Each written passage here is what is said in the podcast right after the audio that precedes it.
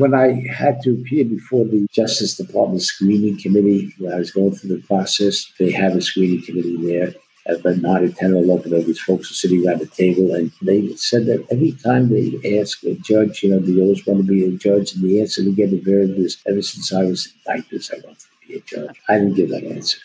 Welcome to the Sidcast, the podcast where we sit down with a fascinating guest each week to hear their story, who they are, and how they got to be that way. My name is Syd Finkelstein, a professor at Dartmouth College, and your host and guide as we embark on a journey of learning, discovery, and good old-fashioned conversation.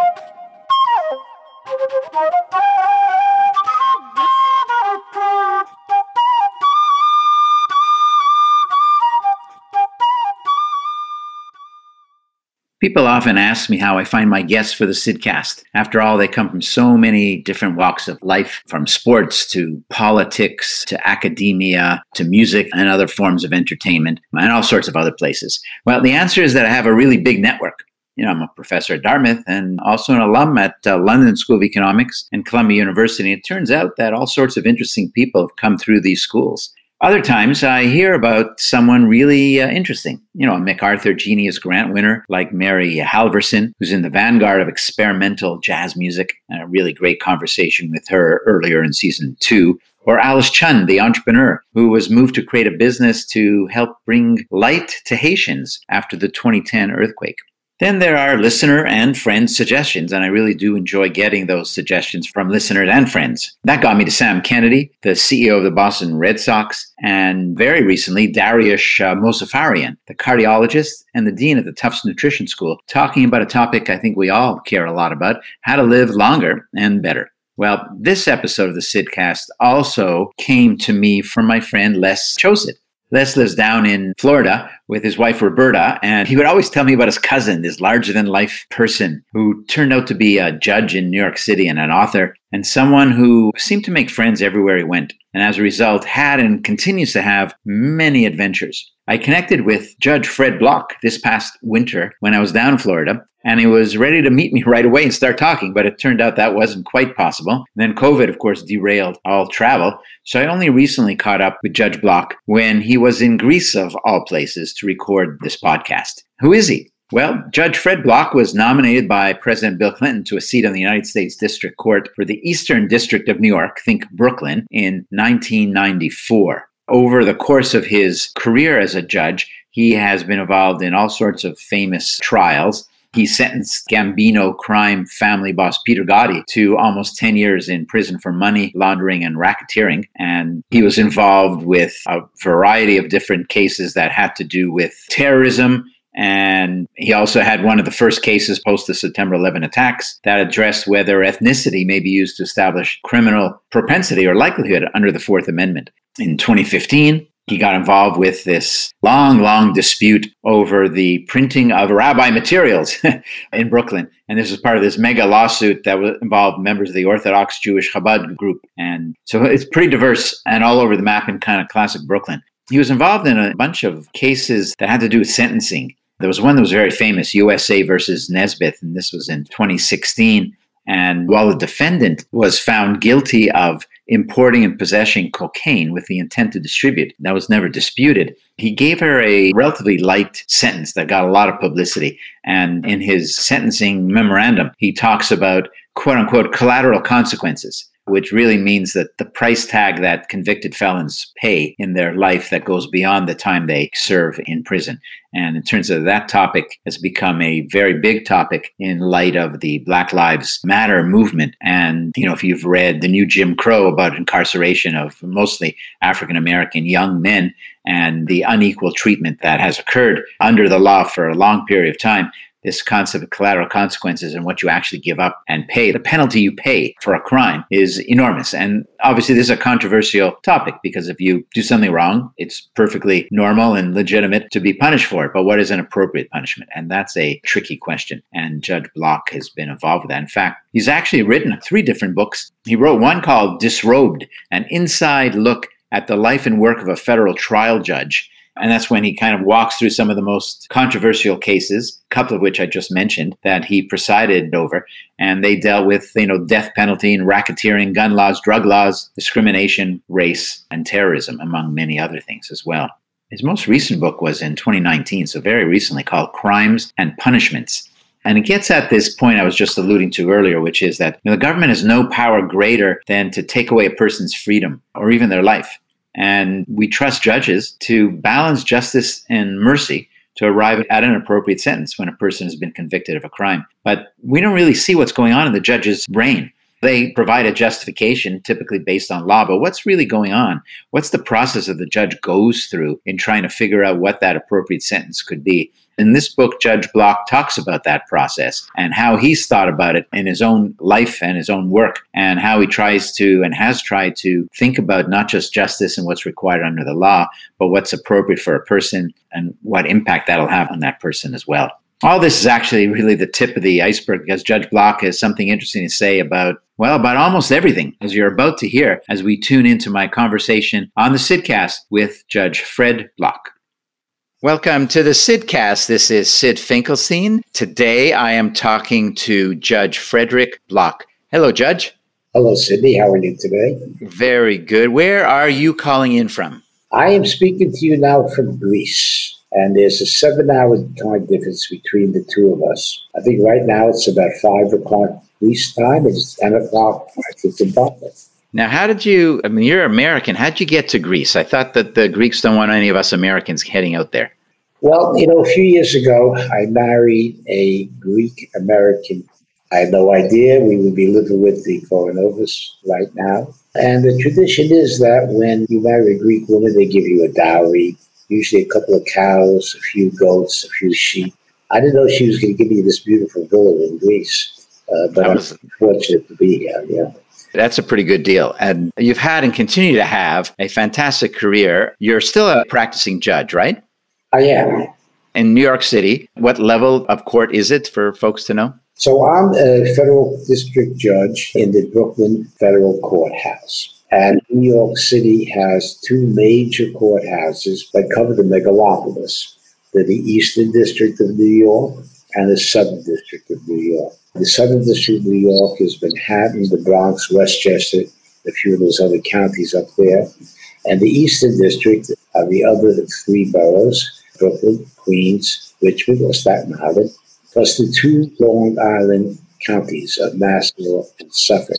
You look at the Eastern, you look at the Southern, we really were pretty most of the action happens. You read about it in the newspapers. And the courthouses are separated by the Brooklyn Bridge. We are absolutely juxtaposed to the Brooklyn Bridge. If you cross the Brooklyn Bridge, you go towards Manhattan. The other side is the Southern District Courthouse. Got it. So, Judge, you were appointed as a judge by Bill Clinton. How does that happen? How does somebody become a judge in the first place? How did he even know about you? Yeah, I got to put a plug in for my book. So, you know, people always ask me that question. And after being on the bench for about 18 or 19 years, I decided to put it down in writing. So at the tender age of 78, I wrote my sort of memoir, and it's called Disrobed, Taken Off the Robe. I was trying to reach out to the general public, and inside look at the life and work of a federal trial judge. And I did that because of the abject lack of knowledge that people have. And I'm talking about generally people, regardless of their educational background, don't have a real good handle on how to answer the question you just asked me. So for sure, it's in my book. And it really explains the whole process from A to Z, how one becomes a federal court judge and how I became a federal court judge. So it's not the same for everybody.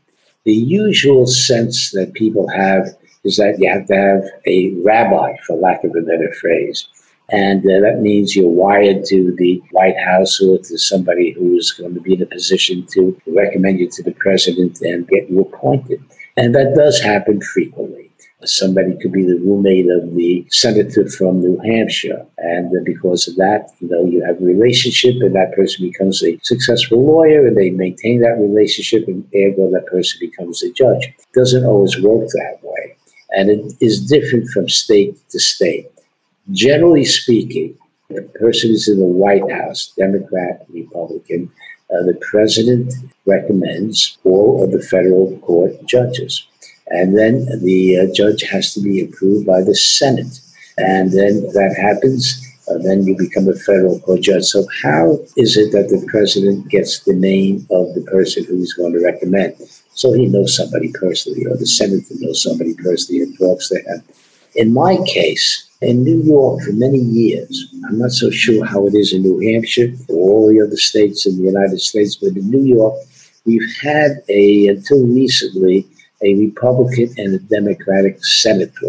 It goes back to the days of Javits, Moynihan, D'Amato. Now we have two Democratic senators. But when they had the senatorial dichotomy, Moynihan, who was highly regarded and respected across the aisle, was able to prevail upon his Republican colleagues to divide up the goodies, so to speak. And whoever was in the White House, if there was a Democrat, then Moynihan would have 3 out of 4 recommendations. If it was a Republican, then the Republican counterpart, it was Javits, then it was D'Amato, would have 3 out of 4. And it worked very well. And they both believed, all of these folks believed in, for lack of a better expression, a merit selection process. And they actually had merit selection committees. Moynihan took his pretty seriously. So you go before their committee, if you were asked to come before the committee to be interviewed. How you get before the committee is a separate story. And then you get a recommendation to the senator. The senator supported that. He would recommend you to the White House. I came through Moynihan. I came through his Merit Selection Committee. And what was unusual about Moynihan is that he really believed in his Merit Selection Committee. And he took it quite seriously. I never knew him. I had no rabbi. And when I tell people I had no rabbi, they have a hard time believing that, because that's really not the normal way in which you get access to the White House, so to speak. So he basically was the one that recommended me to, it was President Clinton at that time.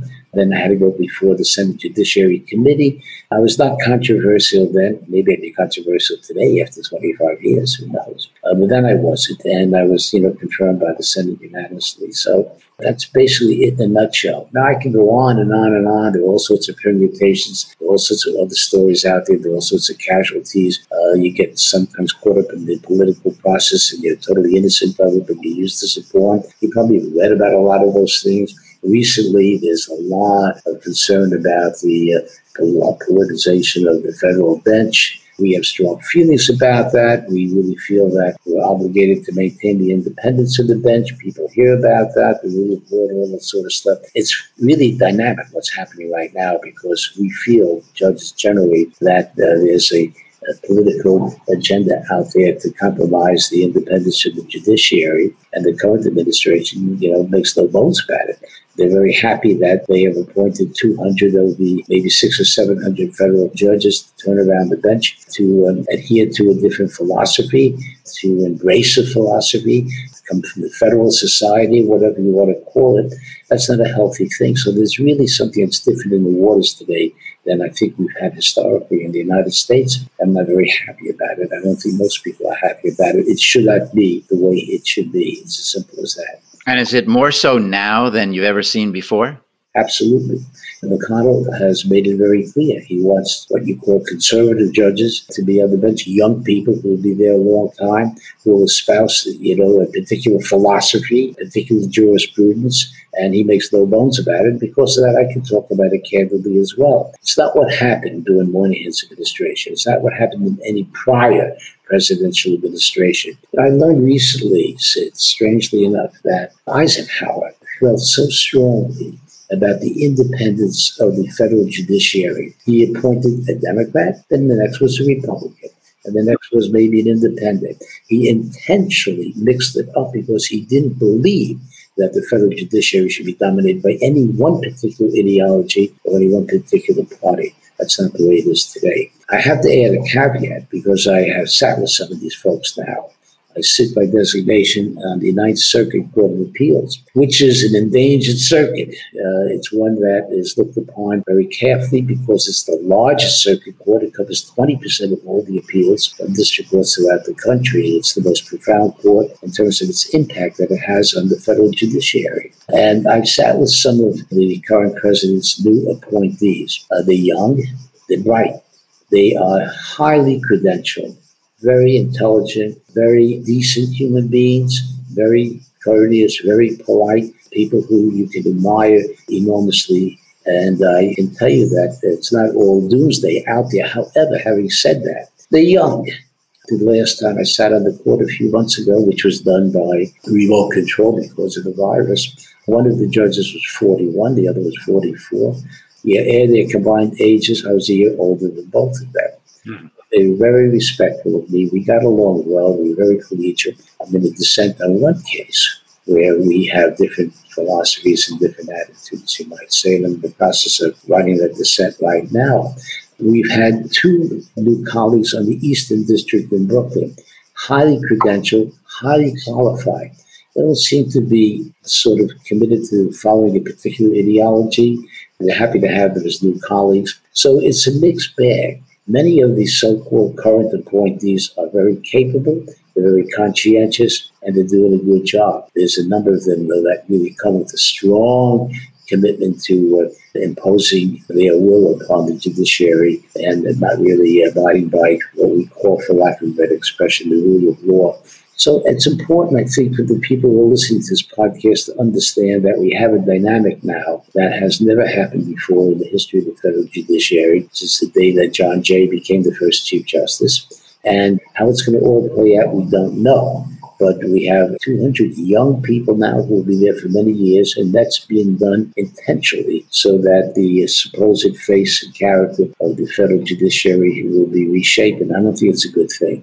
So I gave you a long answer because it's an important question. Yeah. And is there a solution to this problem that you just described? The obvious thing somebody might say is, well, perhaps if Biden becomes the president, then he could play the same type of game as been going on with Trump and try to rebalance, which means it's a never-ending battle that'll go on forever and ever. That can be done, yes. If you are of that orientation and you're motivated to doing that, and you control the reins of government, which means you have to control the Senate. So if you have a Democratic president and a Democratic-controlled Senate, and you have enough vacancies. Now, you're not going to have as many vacancies necessarily because these young people are going to be living longer. And it can be done the other way around. There's no question that may be considered to be a flaw in the system, but it's the power of the presidency and the Senate. And yes, it can be abused. I think any of our privileges, any of our functions of government, any of our institutions can be subject to abuse in the wrong hands. The judiciary was established with Article 3 of the Constitution, and it's supposed to be one of the three independent arms. But yet you're describing a way in which the game gets fixed. Well, this is what's happened. Sad to say, I'm not happy about it. And also, I think that people are just not quite aware of the fact that while the judiciary is an independent branch of government, it's the third branch. The first branch is the executive, the second branch is the legislative, third branch is the judiciary. And, you know, our founding fathers and the mothers were really pretty sensitive to wanting to make the judiciary as independent as possible. Now, it's not possible to make it totally independent. Somebody has to fund it.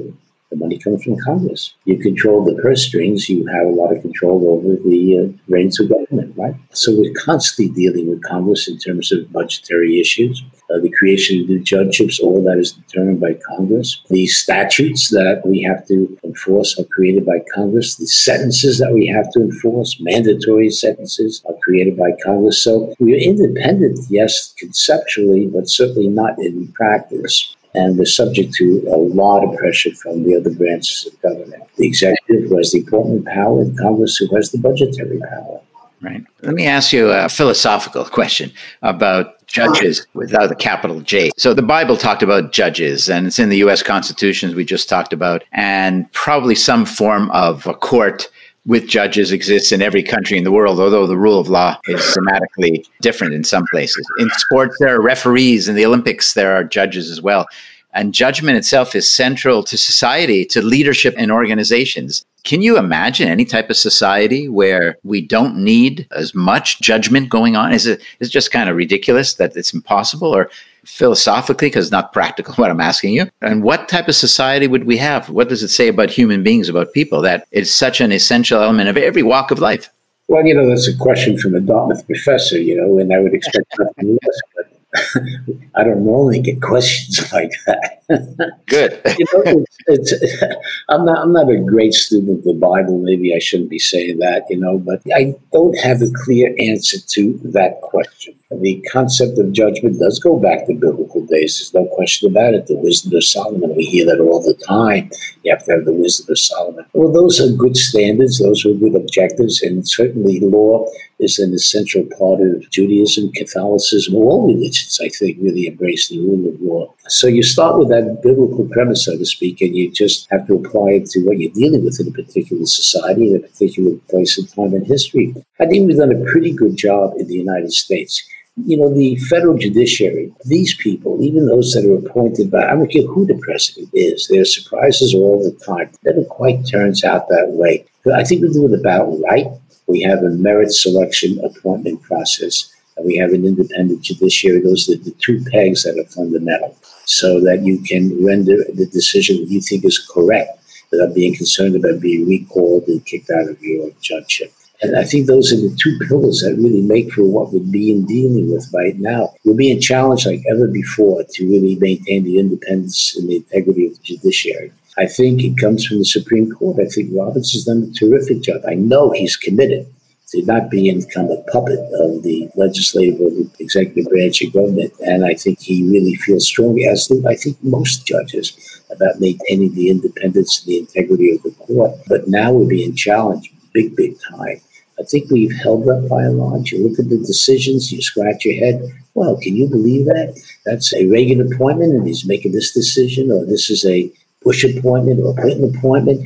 I think the public should have a good, healthy feel and respect for what we've done, because it is basically a merit selection process. You have to go through a lot of steps in order to be anointed, so to speak. There are judiciary committees, there's bar associations, the FBI checks you out, the Senate Judiciary Committee, and I think that you have to have something next to your name that really gives you some credentials. So I really travel all over the country, and I'm generally impressed with the quality and the commitment of my colleagues, whether they come from Wyoming, North Dakota, Tennessee, Mississippi, New York, Brooklyn, California. These people, by and large, are committed people who really do embrace the concept of being the guardians of an independent judiciary. I know it sounds kind of silly to say that in a way, but it surprises me wherever I go. These are pretty highly qualified people. So the system in our country has worked out pretty well, and people should feel pretty good about it. And I think if you look at the evidence, as we like to say as judges, right, that the evidence is pretty daunting.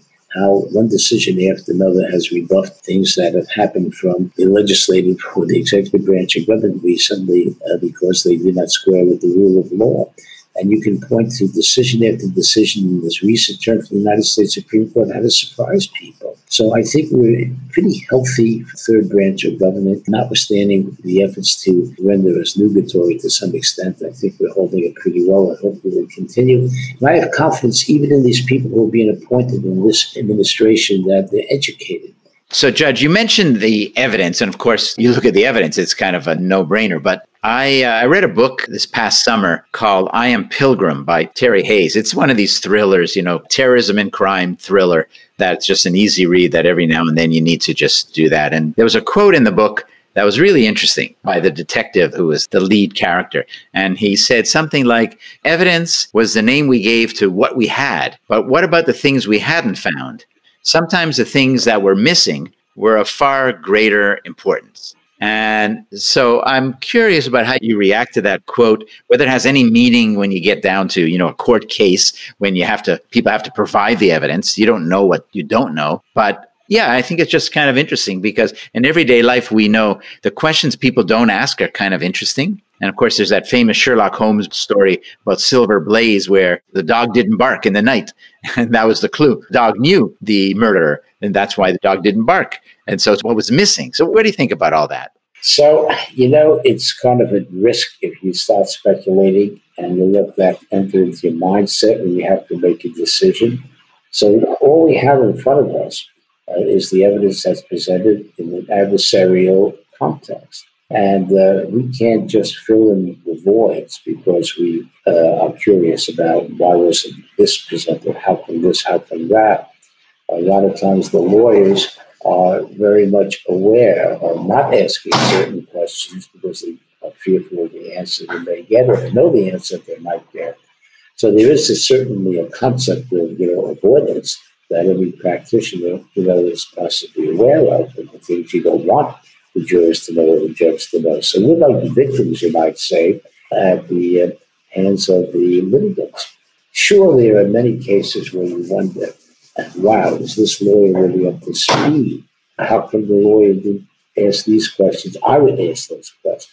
And I'm tempted many times to do that, but we're cautioned not to do that, not to take the case away from the lawyers. We're not the lawyers, we're the judges. So we sort of are in a position where we're not involved in the searching for the truth. Maybe that's what we should be doing, but that's not really a function. I think that's a cliche that we often hear, but we don't really necessarily search for the truth. We really do be bound to just accept what's presented to us and make our decisions objectively from the evidence that's presented to us. That's the system. That's the way it works. Does it create injustices at times? Sure. Are there lawyers that are more skilled than others? Sure.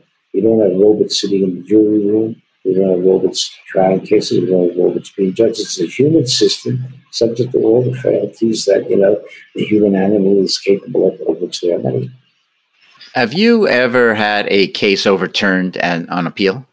I've had some reversals, but, actually I haven't had any in a number of years now, but that doesn't necessarily mean that I'm the best judge on the bench, because we know that some of the great judges have been great dissenters, right? Right, right. The reason I'm asking the question is more about the human side. Like, how do you feel? Because somebody told you in your profession, I think you were wrong in this case, and you thought you were doing the right thing when you made your ruling. Well, you always should feel like you're doing the right thing, of course. But, sometimes you have differences of opinion. Look, I'm writing a dissent now in the Ninth Circuit Court of Appeals in the case of Real Motor Strongly back. There are three judges that sit on certain panels. The other two obviously don't agree with me. We don't agree with each other. Who's right? Who's wrong? I have a number of cases where I've been a dissenting judge, and obviously I thought I was right, and my colleagues, I thought were wrong. So what really, really, really blows my mind more than anything else is how one person can make such a difference in a person's life. And I had a recent case where I issued a lengthy dissent. I'm in the minority. It was a circuit court decision. And because of the fact that one judge basically changed her mind, somebody goes to jail for 75 years instead of being freed from prison. One judge. You look at the Supreme Court, 5-4. One judge. Is responsible for deciding critical issues and that our society is to be governed by. So, we can go on and on with these imponderables. I think that's much more of a searching question with all the respect of searching for the evidence, the whole uncertainty of who that one judge is and the circumstances, the curiosities that really bring us to that position where one judge makes a difference between life and death. One judge will make a decision whether Roe v. Wade is overturned, and on and on and on. That's really what really strikes me as much more relevant and much more a matter of concern than searching for a piece of missing evidence. So, of course, it's good to have justice, discharge wherever you find it. Yeah, yeah. So did you grow up wanting to practice law, which you did for a long time? I mean, you probably wanted to play baseball for the Yankees or the Dodgers or something. Well, when I had to appear before the Justice Department screening committee, when I was going through the process, they have a screening committee there, but 9 or 10 or 11 of these folks were sitting around the table, and they said that every time they ask a judge, do you always want to be a judge? And the answer they gave is, ever since I was in diapers, I wanted a judge. I didn't give that answer. And, I didn't have any thoughts about that whatsoever. So I really, it was more circumstances than really being in control of my fate. I practiced law in a Suffolk County, New York, which when I went there was one of the most Republican-controlled counties in the country, if not the number one. And politically, I make no bones about it. I was a Democrat, and I still am. That doesn't mean I hate Republicans. That's just the way I am. So no Democrat had ever been appointed to the federal court bench in the history of Suffolk County since the creation of the county in 1684. So I didn't really give myself, much of a chance of becoming a federal court judge. So it wasn't really what triggered the way I conducted myself as a lawyer. So I feel very good that I didn't have this attitude. I didn't have this, I had to be a judge type of mentality. And nonetheless, I wound up in a position of really importance where we have an opportunity to, make a difference here or there. So, I didn't have that traditional attitude since I was a kid. I wanted to be a judge. Right. But it's interesting that you said that many people actually answer yes. They actually did think about that, which looking back in my own childhood, I don't know how many kids I knew would have said they wanted to be a judge. It just sounds really odd to me, actually, that you'd want to do something that serious when you're a 10-year-old kid and all you want to do is hang out with your friends. I don't know whether they really mean it, but that's what they say. Exactly. That's the difference. So you grew up in Queens or Long Island as well, New York area? I was born in Brooklyn. And at the age of 9, my father did me a great, great service, my mother as well. They moved to Manhattan, and they lived in a wonderful apartment right across the street from the Museum of Natural History, actually just opposed to the New York Historical Society. I was really grateful to that because I was raised as a New York City kid. I went to Stuyvesant High School. I took the subway every day. I walked through the museum to get to the subway, and I looked at the Indian canoe that was in the Museum of Natural History every day. And I got an education just looking at the changing exhibits here by osmosis as I was going to school as a kid. So I'm a big New York City guy. Then I left New York City to go out to the Midwest to undergraduate school, Indiana, and that was just circumstantial. But in retrospect, I'm glad I did it. It was really one of the most formative parts of my education because it got me away from the insular attitudes that I'm afraid, we're subject to when we live in the big city. It's the best place, New York, nothing like it, that type of thing. And being exposed to the Midwest and a whole different culture and a whole different environment was really a great education for me. Then I came back to go to law school, and I wound up in Cornell, and that basically was my educational journey to. Now, you grew up in New York, you're a lifelong New Yorker. So I have to ask you, what is going to happen? Is New York going to recover from this COVID? Of course it will at a certain level, but it's just devastating so many industries and so many small businesses. And who's going to go into those small Broadway theaters where the seats are so cramped and have been that way for probably 50 or 60 years? And, Sid, sometimes, strange things happen in a positive effect. We least expect them. And when you speak about the theater, which is really something close to my heart also, I have in my apartment building, when you live in an apartment in New York City, you inherit people. You don't know who they are. And my vertical neighbors, Jay Sanders and Mary Halvorson, were two profound, highly regarded Shakespearean actors, theater actors, and they are just extraordinary people. So they recently did something like what we're doing. It was their way of bringing the theater to hundreds of thousands of people because they were the first performers that did a play through the internet. Like we look at each other now through the Zoom, so to speak, and they had 4 of their colleagues, about a group of 5, all in their homes. And it was sponsored by the Public Theater, which you probably know about. Great Public Theater. Hamilton started in the Public Theater. And Jay and Marianne have performed it many, many times, as well as Shakespeare and the Hollywood Theater. So they performed a play written by Richard Nelson, and he had written a number of plays which were really, really unusual, sort of like conversations about current events and things of that nature, called The Apple Family, a series of plays. And this was scheduled to be opened with Jay and Marianne in the 2 of the 5 actors at the Public Theater, and it couldn't happen because of the virus. So what they did is they did it from their homes. So instead of opening night being performed for 300 people at the Public Theater, 80,000 people saw this. So there's one example where, and they're doing more of this, where there's outreach now in the cultural world, which we never had before. With the ballet, with concerts, people are being exposed to it. They go to the theater because the faculty just don't get up and go to these venues. But now people are in need of having exposure to the arts more so than perhaps ever before. So there's some positive things that happened, curiously. I do want to see the live theater again, but it's limited to a handful of people. Whereas what we're doing right now is multiple thousands of people that potentially are going to be listening to what we're talking about. All right. That's a really interesting perspective, actually, because the people that have been among the most positive, I think, and have helped society the most, of course, the first line responders goes without saying, but the arts community would be next in the way you're describing. And we've watched many streaming events from all over the world, and it's been powerful. And so, as you say, there's an exposure to something that people never would have gone to. I mean, it's $200 for a seat in Broadway, and not everyone can afford that. But now they could see something. It's really great. Yeah, we never would have had that, ironically, if not for this suffering we had in Europe. Yeah.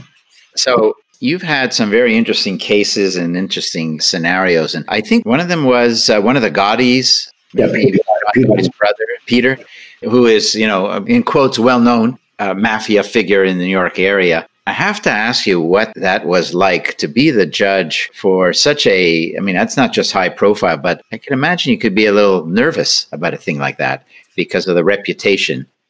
Well, that's the knee-jerk reaction people have. Actually, we don't fear the mafia at all. Of course, anything can happen. Just look at Judge Salas, my colleague, Judge Lefkoe out of Chicago. We've had 5 of my colleagues have been assassinated. It's not exactly a risk-free type of occupation. Sad to say, we're very vulnerable. You make a case, somebody's a loser, and you don't know who that person is. But getting back to the pointed question of the Gaudis, I've been doing this for 25 years, and you evolve, of course. If you stay the same way, you know that there's something wrong with you. We all have a fair share of what we call, for lack of a better expression, high-profile cases, right? So certainly the mafia is close to everybody's heart, right? And that's always going to be a high-profile case.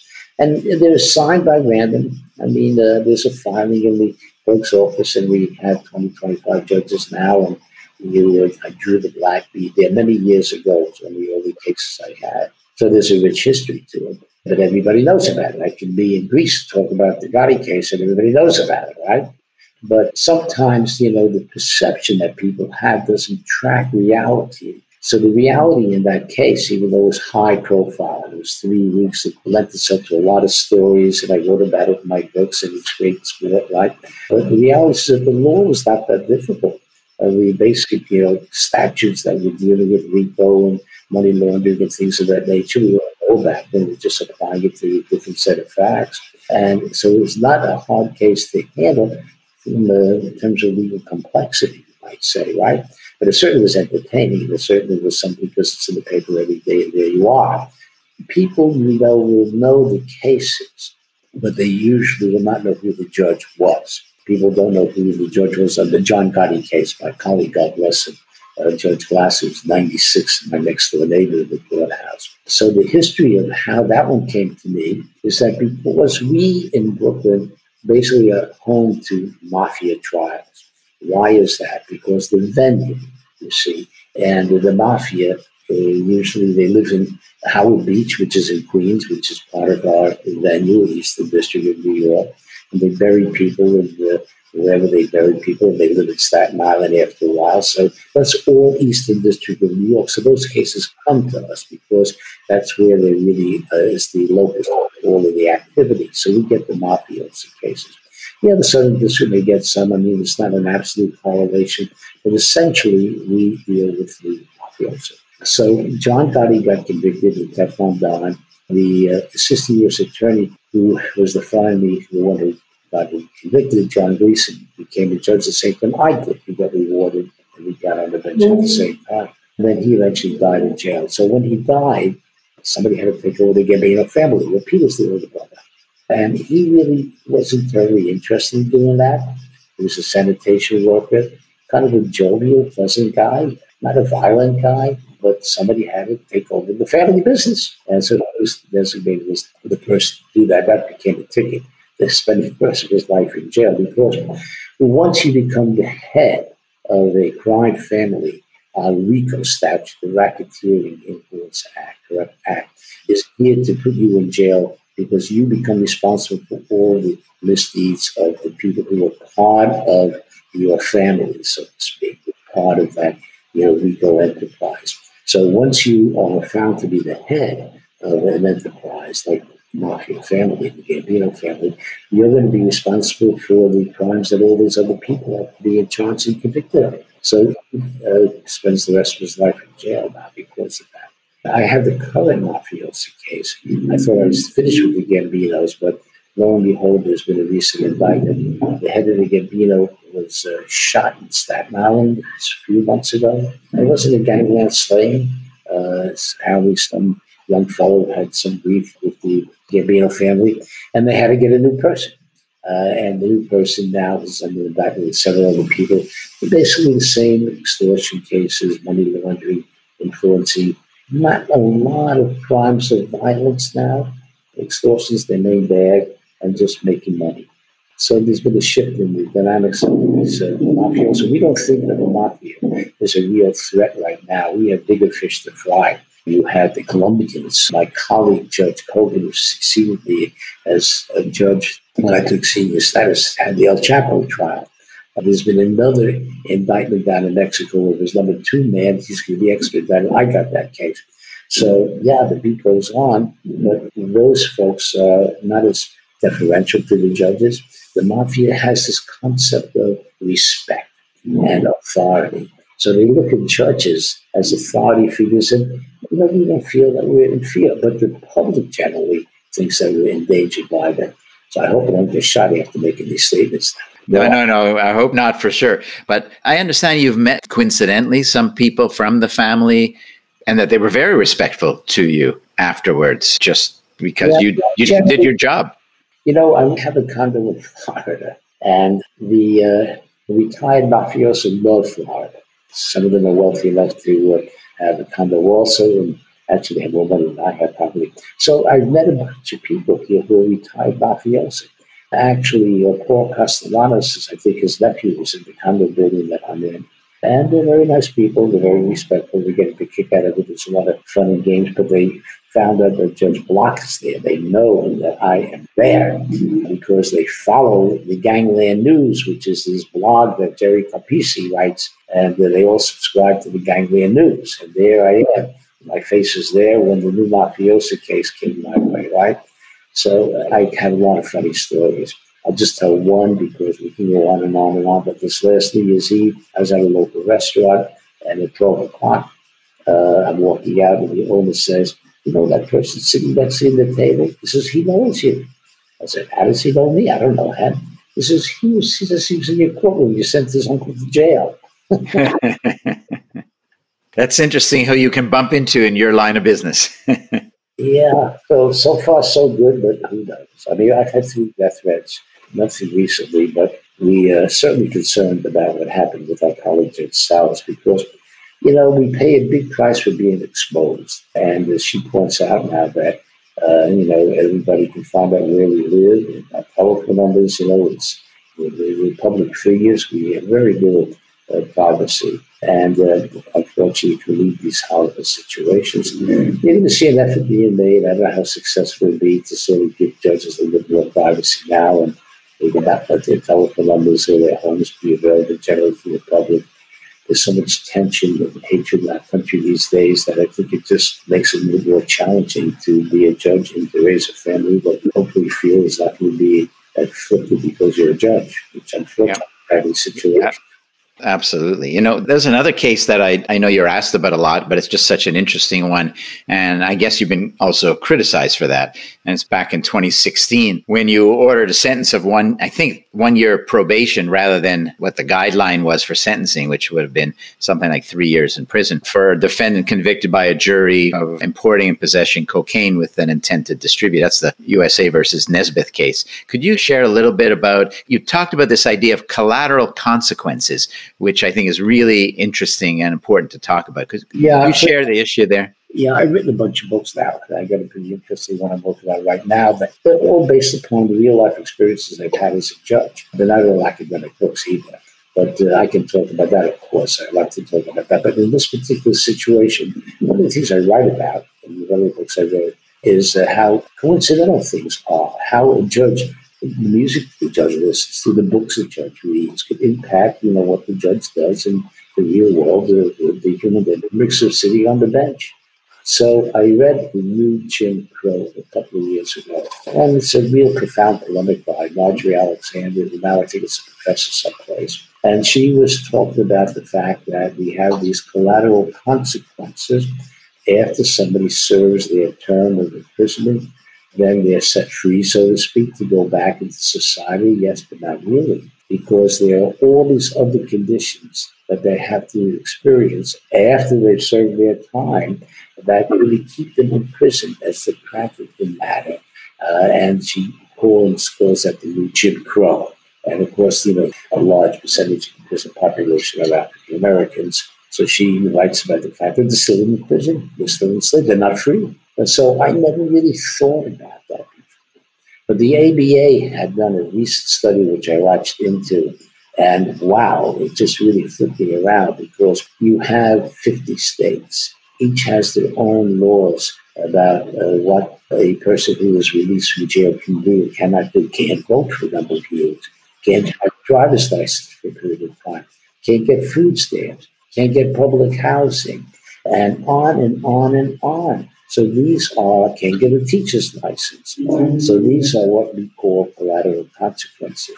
And of course, what it is that if you pile these things on people who are trying to be reintroduced to society, no surprise that we have an 80% recidivist rate. So it's a serious type of criminal justice issue that we have. So the research that I had done and my folks had done really produced the astounding statistics that throughout our country we have over 50,000 of these collateral consequences, averaging roughly 1,000 a state, about 175 just in the federal system alone. So here comes Cheryl Nesbitt. I just finished reading the book. We talk about the circumstances of life. We just have to accept life is just circumstantial in many respects, right? And she's the prototypical drug dealer. She went down to Jamaica to visit her father, who lived in Jamaica, with a boyfriend who sort of, you know, got her to bring back some drugs in a suitcase. We get a lot of these cases because we have jurisdiction over JFK. So Customs picks up a lot of people being drugs in the country. They come in for our court. We get a lot of these cases, right? And the typical courier cases, usually, you know, they are guilty, they plead guilty, or in this case, she went to trial, found guilty. The sentencing range can be 2 years, 3 years, whatever. You have discretion to sentence for a little lower than that, whatever. You look at the individual circumstances of the person that you have to pass judgment on. So she wanted to go to trial, and she was guilty of sin, but she had the right to go to trial. She just couldn't plead guilty. She was 20, 21 years old, was university in Connecticut, had an outstanding academic record, had a perfectly clean background, charitable person, a model citizen, you might say. In every respect, she had a bad head day, and now she's charged with a serious felony, looking at a couple of years in jail. So she was found guilty, and appropriately so. And then I had a sentence. So. And that's when I happened to read, you know, the New Jim Crow, and I had done my research about these collateral consequences. So I really asked the government and the defense lawyer, and I never really dealt with this, I said, and the probation department, what collateral consequences face Cheryl Nesbitt before I sentence her? Well, she's not going to be a teacher anymore. She wanted to be a principal. She's not going to be able to have public housing. She's not going to get a student loan debt paid.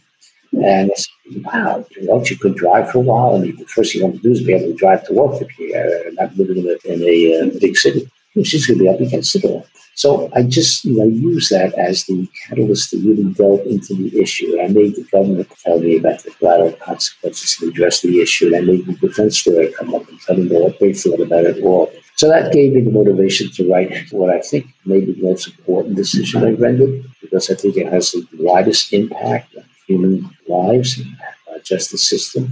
So I didn't send her to jail. I gave her probation. So, you know, I was criticized by that by some newspapers in a very serious way. If I was in a federal court judge and did not have lifetime appointment, I'd probably be looking for a new job. I may be applying for a job at Dartmouth if they were letting me come up there. I was really got a lot of positive feedback from even the conservative heritage society supported it. Just because you're conservative doesn't mean you're blind to effective criminal justice reform. So I really had, you know, wonderful, wonderful support across the theological spectrum. And I Machida on the West Coast and the East Coast and all over the place. So the Nesmith case really, I think, is one I'm most proud about because I think it has the most important impact. And now all my colleagues, the probation department, I hope throughout the country, when they sentence somebody, should take into consideration the collateral consequences as a sentencing factor. And I think some jurisdictions have now embraced that. And it should be a sentencing factor when you consider, when you sentence somebody, the seriousness of the crime on the one hand, and measure that against the personal characteristics of the defendant who you're sentencing. You balance all that out. We call those 3553A factors. And part of that should be the collateral consequences that somebody may have to experience. So I think it adds a human dimension to the law, which I'm very much, in favor of, obviously. I think it's acts of concepts of justice and fairness. So if you ask me which is the most important case, I think I would probably say that. Though, of course, the body case is a sexy case, and it's all sorts of, hooplas and stuff like that. We had the Soprano City in my court taking notes all the time, right? But that doesn't mean that was the most important case, because the impact I think of Nesbitt, to me, is more profound, and I feel pretty good about that. But it's all circumstance. I drew the case, I read the book, and there I was. But, when you say it's all circumstance, I understand completely what you're talking about, but that doesn't give a lot of comfort, does it? Because it could have been another judge. It could have been you, and you had not read or even been aware of that whole concept, and you may have done something different with your sentencing. Absolutely correct. So what else is new in the world? We're going to have an open Senate of human beings. I mean, my gosh. We have, I read them having, make the calculation, 30,000 innocent people in jail. Of course, a lot of people who should be in jail are not in jail, right? Mm-hmm. What are we going to do? We want to, we're not going to have open jurors. We're going to get decisions that will reflect the human frailty, the human condition, and the certainties of life. I think, you have to accept that, instead of questioning it. I mean, it's just exactly the way it is. That's what I'm saying about. When a kid says, hey, that's not fair, every parent has heard it, and you say, well, life is not fair. It's what you usually say, what you really want to say. Sometimes you try to soften the blow, but eventually you say it because they keep coming back to you. But now we're talking about the judiciary, and I shouldn't be surprised by anything you just said. I've seen how people have all sorts of advantages and disadvantages.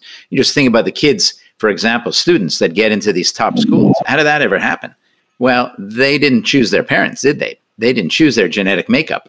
They didn't choose the opportunity to grow up in an area that gives them a lot of advantages. And today, meaning during COVID crisis and schools reopening and closing, it's a very, very big factor because there's a lot of kids that have been studying on Zoom or elsewhere that are not studying and not learning anything, let alone getting a meal. So fairness is the least of it. It's something that's profoundly concerning me and I think you and a lot of other people because, education is the key to so much, right? When I see these young children coming to court over and over again, especially in some of these bad neighborhoods where they live and they gain their comfort level by doing bad things in these neighborhoods. It's education. And when I see the women, some of these fellows have 4 or 5 kids by the time they're 25 with 4 or 5 different women. It's education. When you talk about the judiciary, what you can do, you can't make uniformity in terms of people making the same decisions coming from different socioeconomic dynamics. But what you can do is try to give them the best education.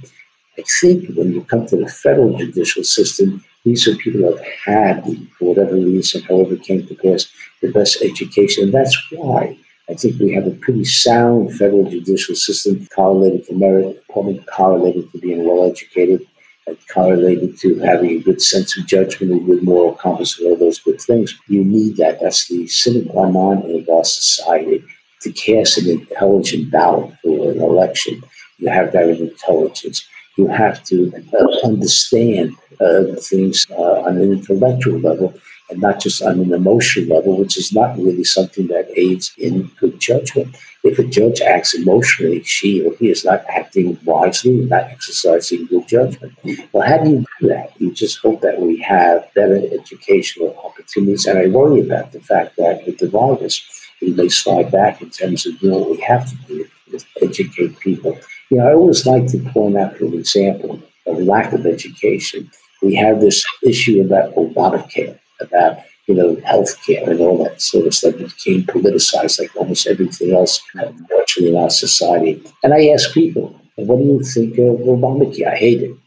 What do you think about the Affordable Health Care Act? Well, that's good. It's the same law. And there's so many other examples of that that you can trot out that all come back to the lack of education and people acting emotionally reactively rather than reflectively. So what can I say? I'm sure Dartmouth has nothing but good, intelligent, well-educated, reflective people with good judgment, hopefully. Well, that's a nice thing to say, and I'm not going to contradict you on that. But we won't examine the evidence, will we? No.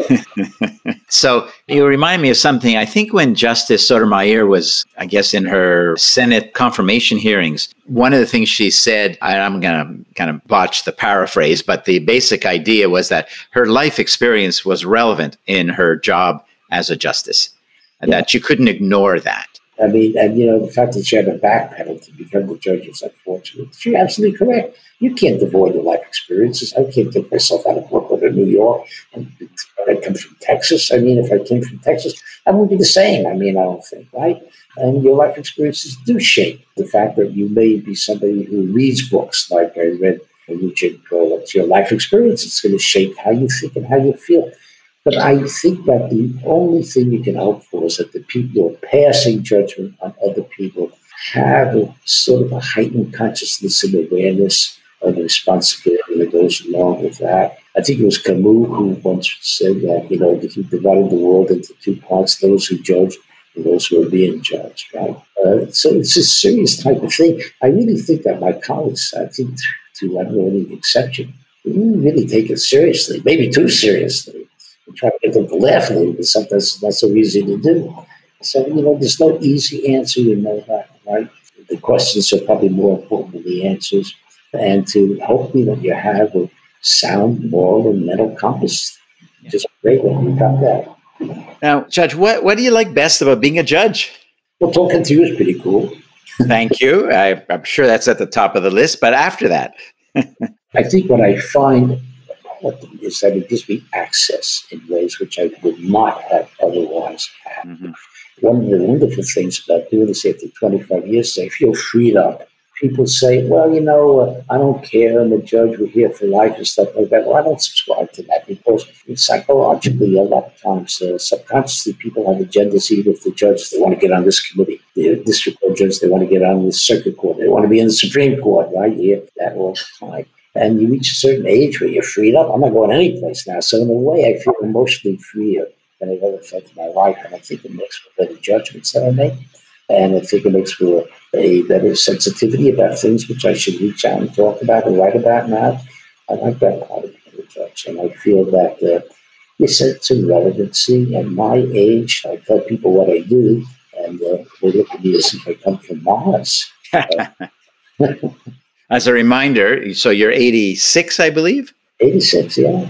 86. So this is like 20 years after a common retirement age. And you're going strong, and everyone listening to us could see that, you know, you're on top of your game. So you think I would qualify to be a candidate for the President of the United States at my age? Well, I could think of some worse candidates. So yeah, I wouldn't be upset. But I mean, what do you think about retirement? Are you ever going to retire? Well, you know, we don't use the word. I told people, like, really, I retired 25 years ago. I don't have to do this. We call it a responsibility, not a job. There are some judges that leave the bench, a lot of times economic reasons, but most stay until the end.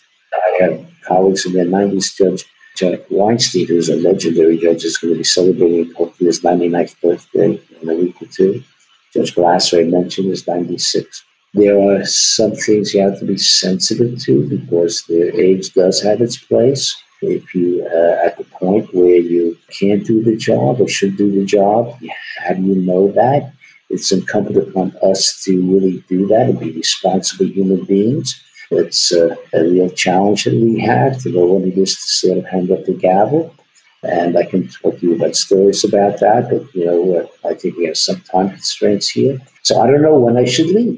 Your law clerks are not going to tell you. Your friends, by and large, are not going to tell you. So you have to look within yourself. Hopefully have some good colleagues and know when it's time to quit. I think that in my situation, I joke about the fact that I write books. And I got another one I'm writing right now, which I think is pretty good. I've got a lot of things happening in the theater world, too. So I feel if I can write a book, I guess good reviews. I guess I'm not senile. So I might as well hang in again. You know, so I think I can do it still. But believe me, I think about it, because you're not quite the same as you are. But maybe in some respects you're better. Maybe your judgment is better. It's a mixed bag. So I think I'm okay, and I hope that this interview will validate that. Keep my fingers crossed.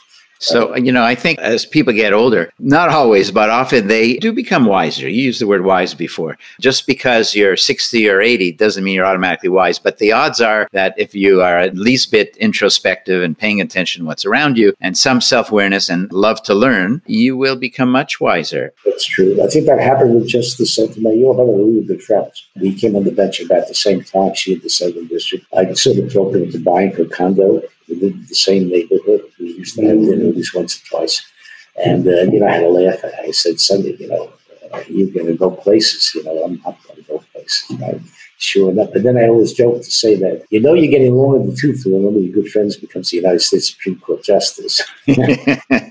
That's good selection of friends. So we're almost out of time. I like to ask a question I ask pretty much every guest about advice. And I'm sure you've been asked about giving advice to different groups you've spoken to. But this advice is a little different in that it's advice to yourself. And if you could go back in time, and I guess in your case, we're going to go back a number of decades to when you were 21 years old. If you could find the 21-year-old, and now I'll say Fred Block, because you were in a justice then, and you kind of cozy up next to him and say, you know, Fred, there's one thing you want to know, if there's one thing you want to think about, if there's one thing you want to watch out for, there's one piece of advice I have for you, this is it. What would that be? Advice to yourself as a young man.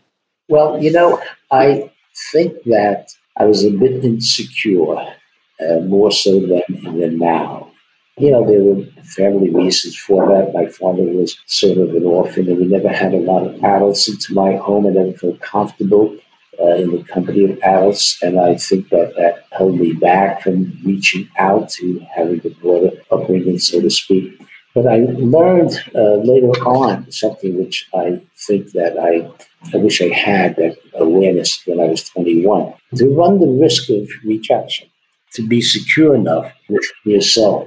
So that if you are rejected, if you're willing to run those risks, you're going to be successful and not be fearful. Somehow, I don't know why I feel very lucky about the fact I'm willing to be a risk taker. So I think that that's some advice I would have given myself early on, to be a little bit more secure with yourself, to have more faith in your judgment, to be a bit of a risk taker. And I tell people when I do lecture, and I'm invited to speak to lots of groups here and there, I use the analogy of a stone thrower who tosses a stone in the middle of a pond, open pond. And you don't know what the ripples are going to be, but there will be ripples. You don't know how many, you don't know the dimension, you don't know what's going to happen.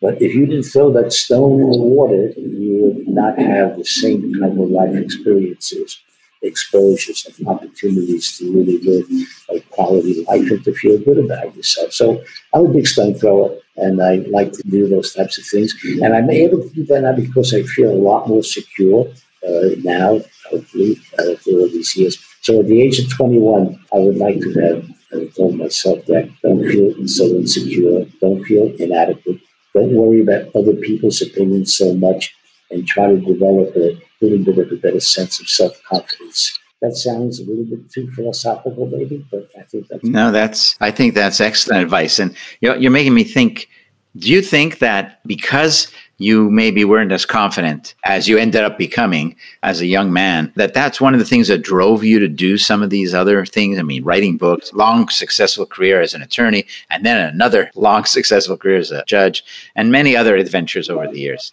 Are they connected? Yeah, but they're intangibles. I mean, your DNA is what it is. I sort of had a contrarian view of things. I, you know, would question things. I didn't think this was right. And there was something within me that wanted to sort of be relevant about these things. So I had that engine that motivated me. And it sort of clashed with the fact that I felt insecure. But over the years, you know, when I saw something that troubled me, I got to be courageous. More and more so, I think that really I feel pretty good about the way I turned out. A lot of luck, who knows? I mean, you know, the DNA, how much can we determine our lives? I don't know. We can make some deterministic decisions, but a lot of it, I guess, is pure data. I don't know what the right proposition is. But yeah, opportunities strike you, you see them, have the courage to go forward with it. I can tell stories on and on. Of course, after 25 years of the book, I can do it forever, right? So, you know, the touchstone of my career, when I think about it, happened when I just started practicing law. And I had no clients. I just walked into the office, you know, the collection cases, whatever it was. Somehow there I was. And as I was working for a small law firm out in Suffolk County, I went out there. I don't have to bore you with how I got out there, but I was exposed to thinking about the law, and I realized that, you know, I wasn't doing a lot of profound things. And we had an opportunity to be in a lawsuit. It was right after the Supreme Court opened the doors to proportional representation, and one man was called, one vote. Politically incorrect, it should be one person, one vote became the order of the day. And I started, and I bear the complaint, challenging the former governor of Suffolk County as not being reflective of principles of equal representation. Wound up arguing that case to the United States Supreme Court, and they never made a penny on it. So why did I do that? Well, I wanted to do something. I didn't feel relevant. I didn't feel good about myself just doing collection cases. I had to do it. I had to start someplace. But I really always had a couple of these little things in my head that I did that were not money makers. And I think that's what probably impressed Senator Moynihan 30, 40 years later. And that's what you're recalling now. It's just a story in itself, I think. Yeah. Yeah. It's all in the books I've written. Yeah. Judge Frederick Block, thanks so much for being on the Sidcast, sharing just a little bit of the story. There's so many other stories that we could get into if we had another hour to go. It's just a pleasure to be with you. I look forward to seeing you again many, many times. Hopefully it will come to pass.